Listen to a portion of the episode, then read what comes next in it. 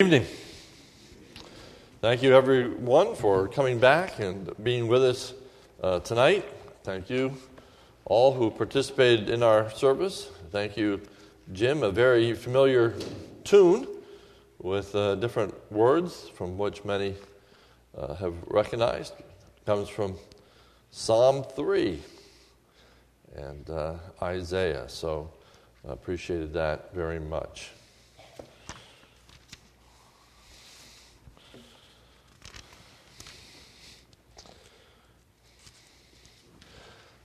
Tonight we continue on with a study of the book of Matthew, looking at parables that speak of the Lord's return. Many of these parables are talking about the delay, and they speak in terms of the unexpectedness because of delay that people become lethargic or apathetic and uh, disbelieving because of the delay in the Lord's return. This parable also speaks about the long time of uh, it being before the Lord returns, but it speaks of it with a different nuance. And let me just, before I forget, have two brief announcements. There are two meetings after uh, church, both of them very short. One for the Christian Ed Committee. Uh, that's going to be downstairs in the conference room. And I need to meet with the Board of Elders uh, immediately after. If we get up here real fast, we can do this in less than five minutes, okay? But I, I need to get everybody together very, very briefly. We'll do that right after the evening service. Okay. Turn with me, uh, well, um, if you're in your Bibles, if you'd like, or you can just listen. Uh, you do have a handout, but I want to begin by reading the parable to you in its entirety. It's a familiar parable, but nonetheless, uh, let us read it so that we get the background. Matthew chapter 25, reading at verse 14. For it will be like a man going on a journey who called his servants and entrusted to them his property.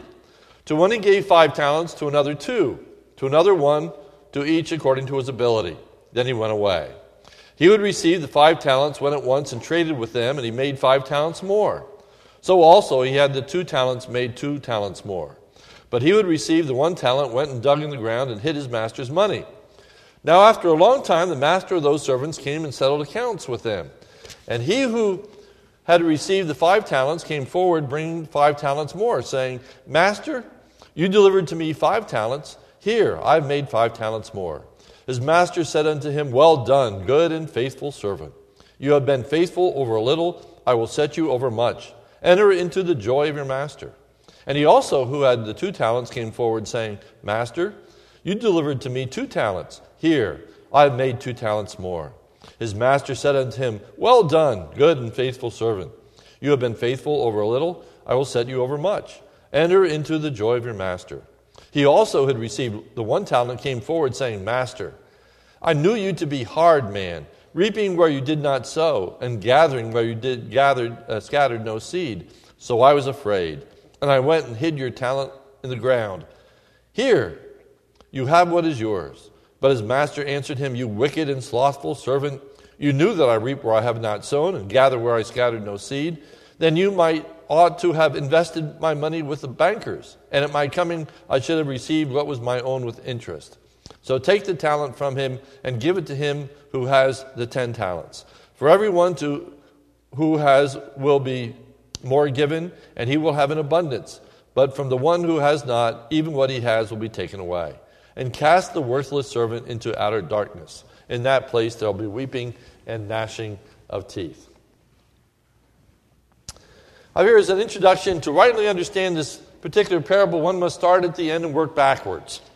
As we think about these parables, oftentimes they have much in common, and yet there are specific nuances of the parables that make them distinct. And it's those nuances that we must look at in order to try to understand the purpose of the particular parable that's before us. For they all teach primarily the same thing, but they, as I say, give us nuances, shades of meaning, uh, bring to light certain aspects that otherwise we may not uh, contemplate. So it's important to understand that the worthless or useless servant is lost. Matthew 25, verse 30 and cast the worthless servant into the outer darkness. In that place, there'll be weeping and gnashing of teeth. So, as whatever way in which we interpret this parable, whatever we do with it, we need to understand that the servant who has one talent is lost. Okay, now that brings some interesting uh, factors to play as we look at this parable. With that in mind, we begin at the beginning. The Lord's return is likened unto a man who is going on a long trip. Nothing unusual about that. For it will be like a man going on a journey. The Lord has people over his property that are both regenerate and unregenerate. We get that from verse uh, for, uh, we get that from verse 30 that the one will be cast into outer darkness. So he called his servants and entrusted them his property. So these servants include the regenerate and the unregenerate. The Lord entrusts his servants with various amounts of money or responsibility. Matthew 25, verse 15. To the one he gave five talents, to another two, to another one, to each according to his ability. Then he went away. Now, a quotation from N.T. Wright. A talent, by the way, was a unit of money worth roughly what a laborer could earn in 15 years. Our modern word talent in the sense of the gifts or skills that an individual possesses is derived from this, precisely because of this parable. In what sense had they been given something that corresponds to the gift of the talent? So, this parable originally is speaking about money. But our English word talent actually arrives from this same word and it's expanded into much more than just money. Uh, you, we in our nomenclature, think of talent more in terms of abilities, skills, um, gifts. Uh, so it is that which uniquely sets us apart, where God has endowed us with abilities. What we want to emphasize early on, because you don't get till, to the end of the parable, is that all of mankind is endowed with God, with abilities, with talents, with gifts, if you will. Now, when we talk about spiritual gifts, okay, these are gifts of the Spirit, and we usually limit those to uh, believers. But when we think about talents, in the broad sense of the word, uh, it's not only Christians that can sing. It's not only Christians that have musical ability to play the piano, and likewise, there are tremendous ab- abilities. It's not just the Christians that are going to win all the Olympic events.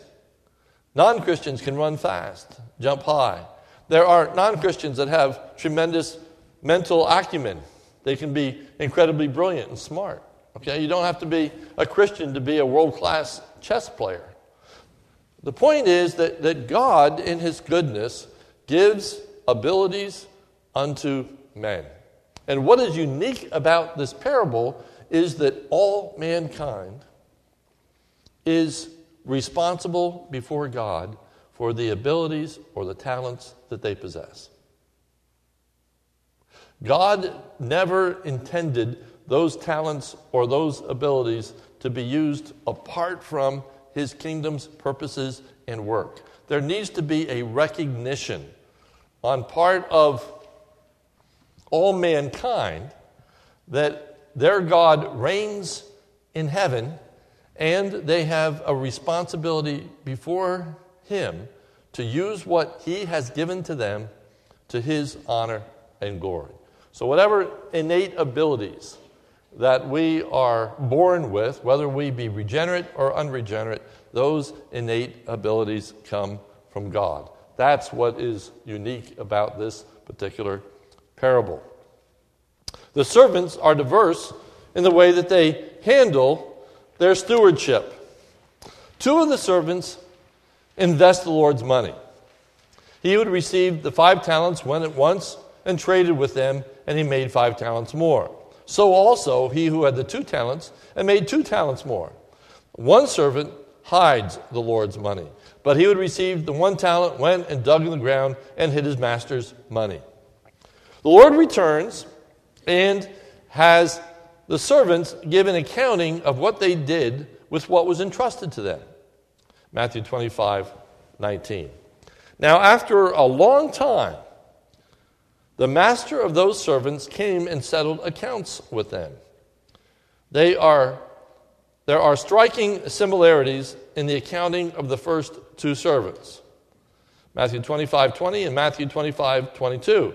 And who received the five talents came forward, bring the five talents more, saying, Master, you delivered to me five talents. Here I have made five talents more. And he would, the two talents came forward, saying, Master, you delivered me two talents. Here I've made two talents more. The accounting is going to be identical. Both servants, that is, those with the five talents and those with the two talents, are commended. Both servants hear the words, Well done, verse 21 and verse 23. Both servants are described as good, verse 21, verse 23.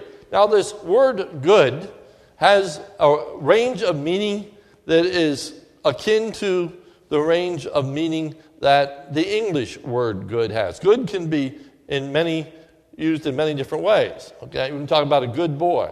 That would be one that's obedient, uh, that has a moral and ethical uh, aspect to it. We can talk about a good car, meaning that it's reliable, meaning that it starts when you want to start and uh, takes you where you want to go. In that sense, it's useful.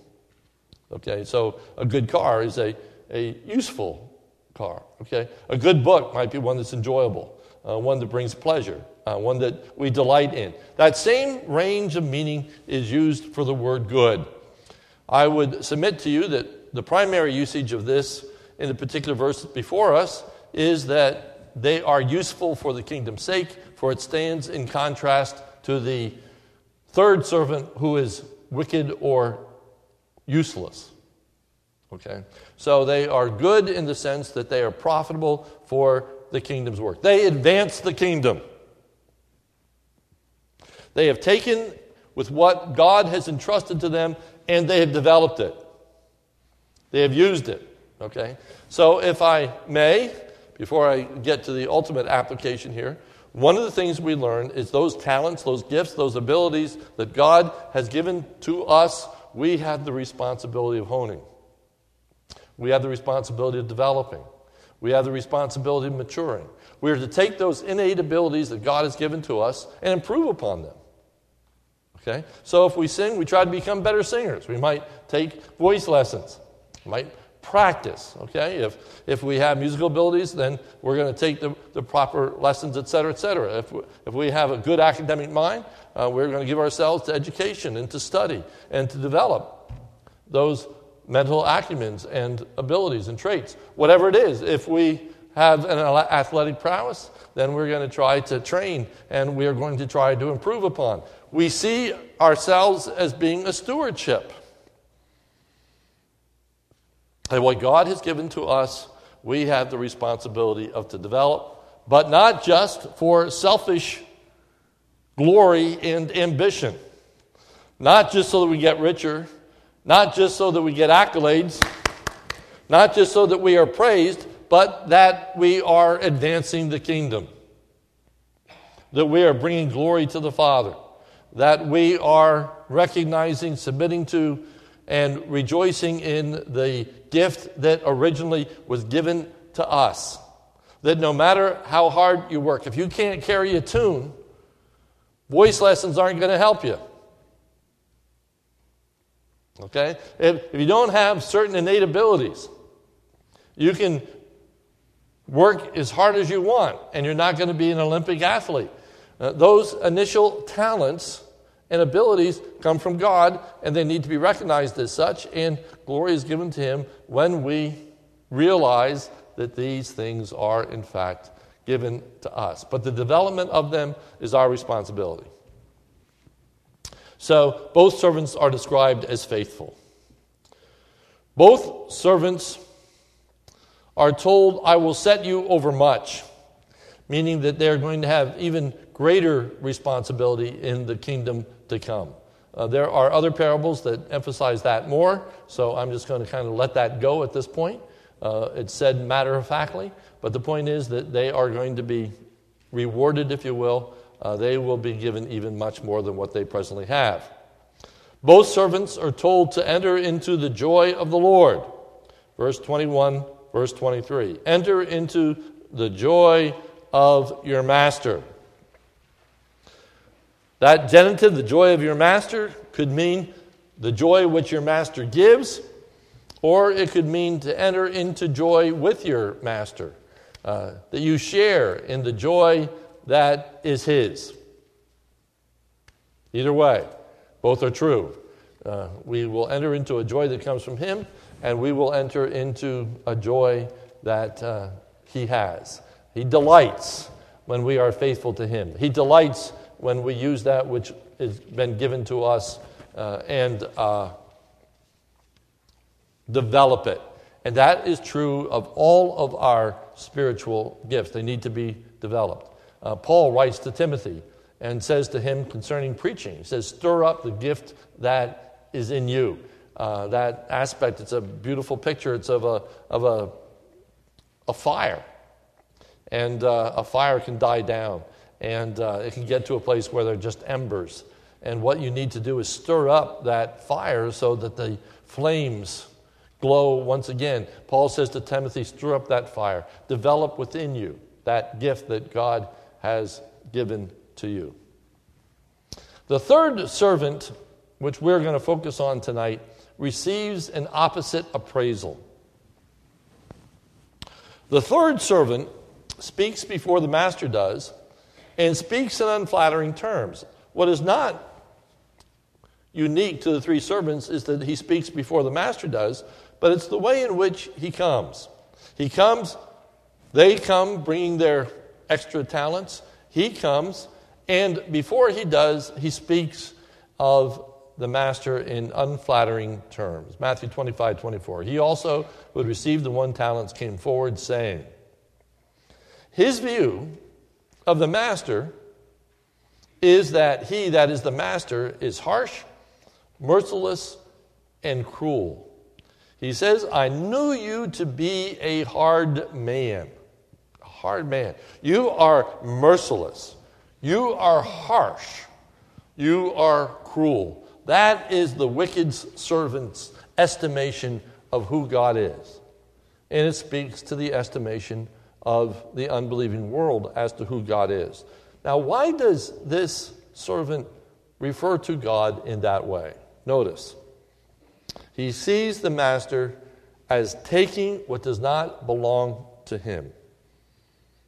Matthew 25, 24. Master, I know you to be a hard man. Now, this reaping what you did not sow, gathering where you scattered no seed. You are harsh. You are cruel. You are merciless. You take what does not belong to you. You take what you did not sow.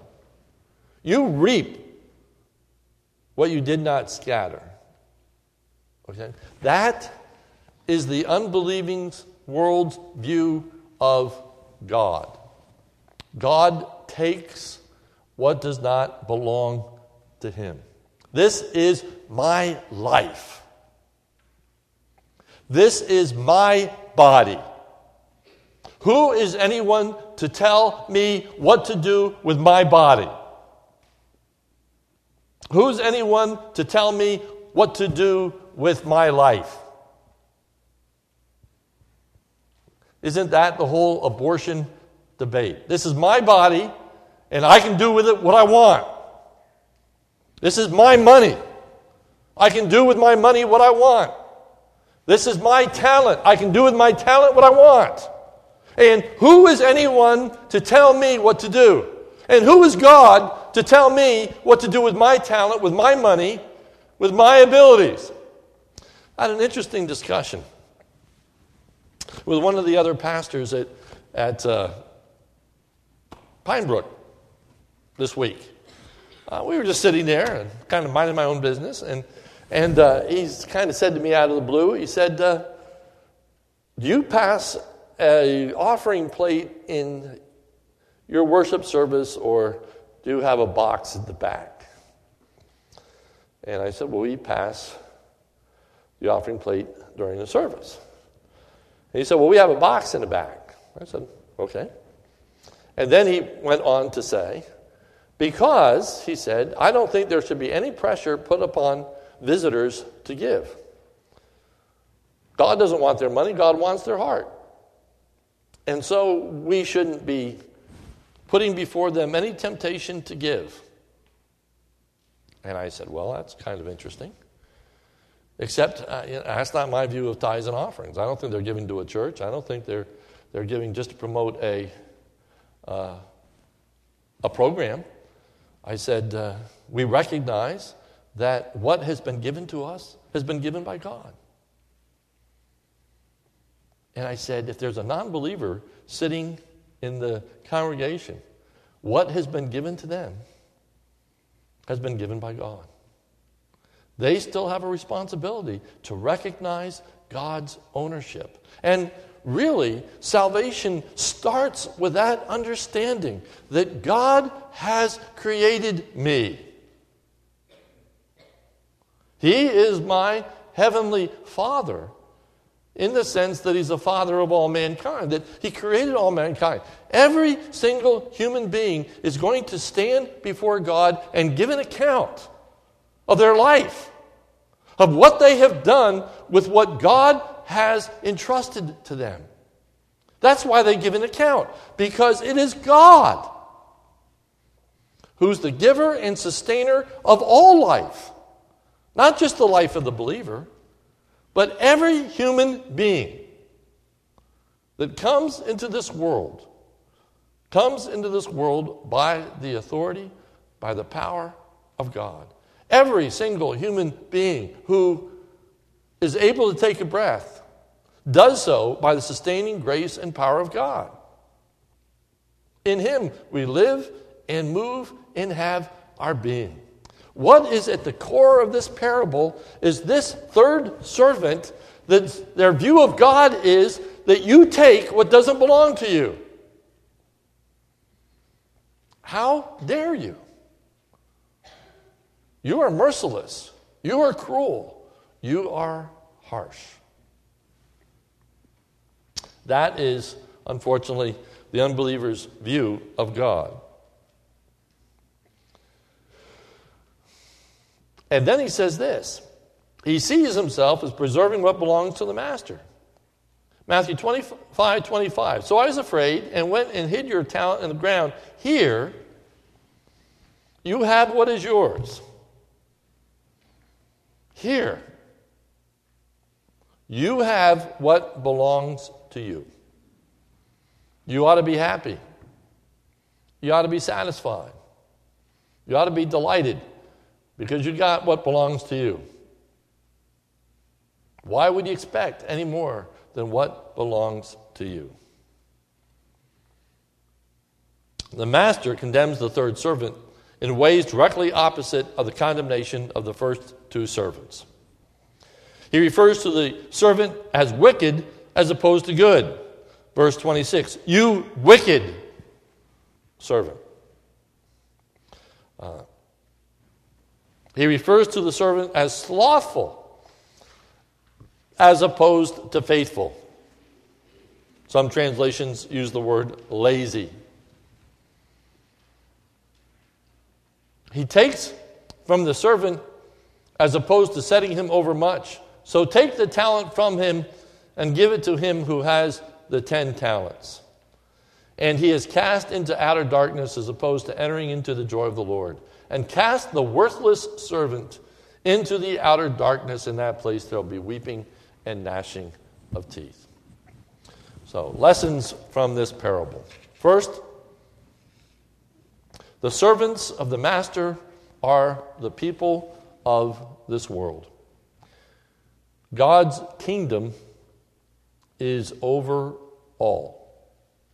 There are those that recognize his kingdom there are those that reject his kingdom, but nonetheless, he is Lord over all. Some people recognize his lordship. That's what we do when we accept Jesus Christ as our Lord and Savior. We don't make him our Lord, we recognize him as what he is. He is Lord. The non believers, he is Lord over them too, but they reject that. They rebel against that. And so they fail to serve him or desire to serve him and see him as harsh, cruel, merciless. Uh, it's amazing how people who don't believe in God yet blame God for things that go wrong. They aren't going to give God thanks when a baby is born healthy, but they may curse God when a baby is born with a defect. They may not think of God's goodness when they are given a job, but they may take God's name in vain when they lose a job. And they blame God. Um, it's one of those oddities in life. Number two, all the people of this world have been endowed with talents, abilities, and opportunities that are to be used to further God's kingdom. All peoples are descendants of Adam and Eve. All peoples have been created in his image. All peoples have been endowed with abilities that are to be used to bring honor and glory to God. But there's a whole host of non believers who take the God given abilities, talents, and opportunities not to glorify God, but to glorify self. And feel like God is entering into domains that don't belong to Him when He puts any claim on their life responsibility. And if we aren't careful, we can actually begin to view life that way too, as though non believers don't have responsibilities. And though those abilities or talents don't come from God, but they do, and they are responsible. Okay, so, uh, you know, we're into this Olympic season. There will be Olympic athletes that will recognize and give God glory for the talents they've given. Have they worked hard? Sure. Have they developed? Yes. They have done what they should. Others will have worked hard too. They will have developed, but in no sense to further the kingdom. Not to bring glory to themselves, but to bring, uh, excuse me, not to bring glory to God, but to glory to themselves. Number three, the wicked people of this world have a skewed understanding of God. They view him as harsh, demanding, and seeking to exercise authority over that which does not belong to him. So our world says you can have your faith in private as long as it doesn't enter into the public set, setting, as long as it doesn't impinge upon my freedoms and my rights. As long as I can live my life the way I want, that's fine. But if you're going to start talking about duties and responsibilities. If you're going to put an offering plate before me and say that I have a responsibility with my monies to use them in any way to further God's kingdom or purposes, I want nothing to do with that. We've got to maintain. We've got to help the unbeliever realize that they have been blessed by God and they have a responsibility before God to use their lives for His honor and His glory. How much more, of course, do we have that responsibility? Five, on the other hand, there are good servants who truly belong to God. Those good servants are endowed with differing gifts and abilities. Um, some have five talents, some have two, some have ten, some have twenty. Uh, the issue is not comparing ourselves and the talents that we possess. That is the sovereign work of God. He gave the five talents, He gave the two talents. However, these good servants may seek to enlarge upon these gifts, put them to good use for the kingdom of God, all with the same diligence. And they all will receive the same reward. If they do seek to use their gifts with due diligence, and seek to further the kingdom of God, they will all be rewarded, in a similar manner. We are not rewarded on the outcome of our service. We are rewarded for faithfulness in service. We are not responsible to take uh, a two talent and turn it into a seven talent. Uh, we are just required to develop, use, and invest the talents that we have, the abilities, whatever they are, no matter how great they are or no matter how meager they are. We ought to be using them for the honor and glory of God. That is why, in the sovereignty of God, what God requires us to give to Him is a tenth. A tenth. A tithe. That's what a tithe is. A tithe is a tenth. God expects a tenth of the monies that He has given to us. No more from the rich, no less from the poor 10%. In the Old Testament, well, I won't get into that. I won't go down that, that road. But my point is, we all have the same responsibility to use what we have to the honor and glory of God. 10. God will be pleased with them, and they will be found useful for the kingdom of God.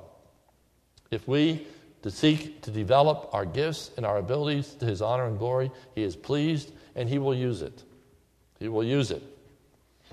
Number 11, the wicked of this world are in fact wicked in not recognizing that all belongs to God and fail to rejoice in and expand his kingdom.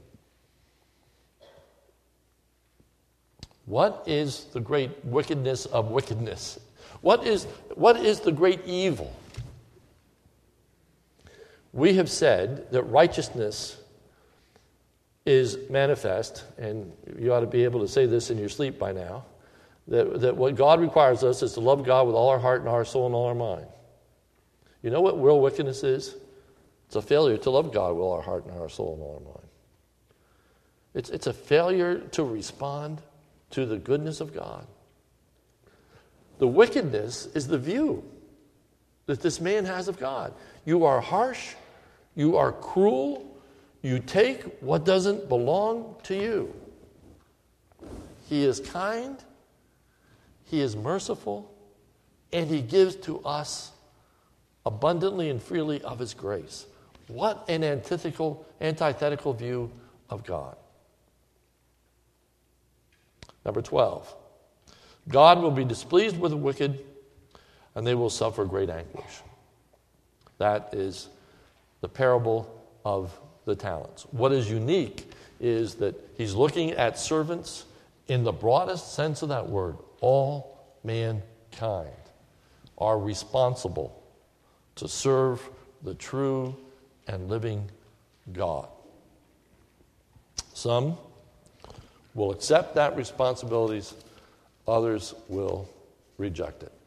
The ones that accept it will be rewarded, those that reject it will suffer anguish for all eternity. Let's pray. Our Father, we thank you for your mercy and grace. Help us to acknowledge your lordship, your mastery over all aspects of our life and being.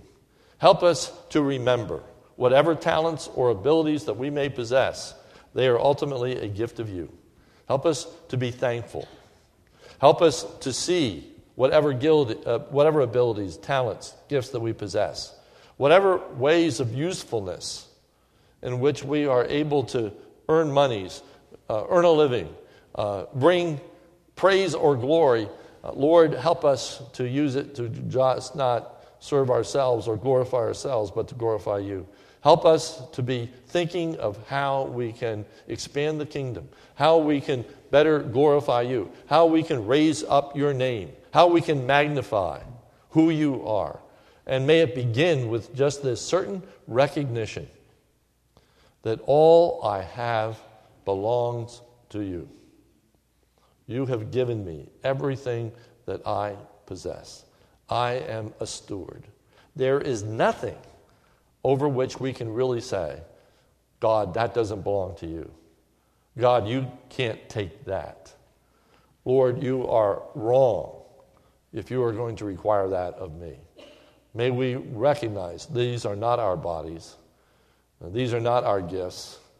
This is not my life to do whatever I want. This is not my body. The baby inside me is not just my own production that I can decide to live or to die, but to, oh Lord, may we recognize your authority over all things. For it's in Jesus' name we pray. Amen. Thank you. And you are dismissed. If I can meet with the elders up here real quick, we can get this done real fast. So, elders, if you just come up real fast, we can be done.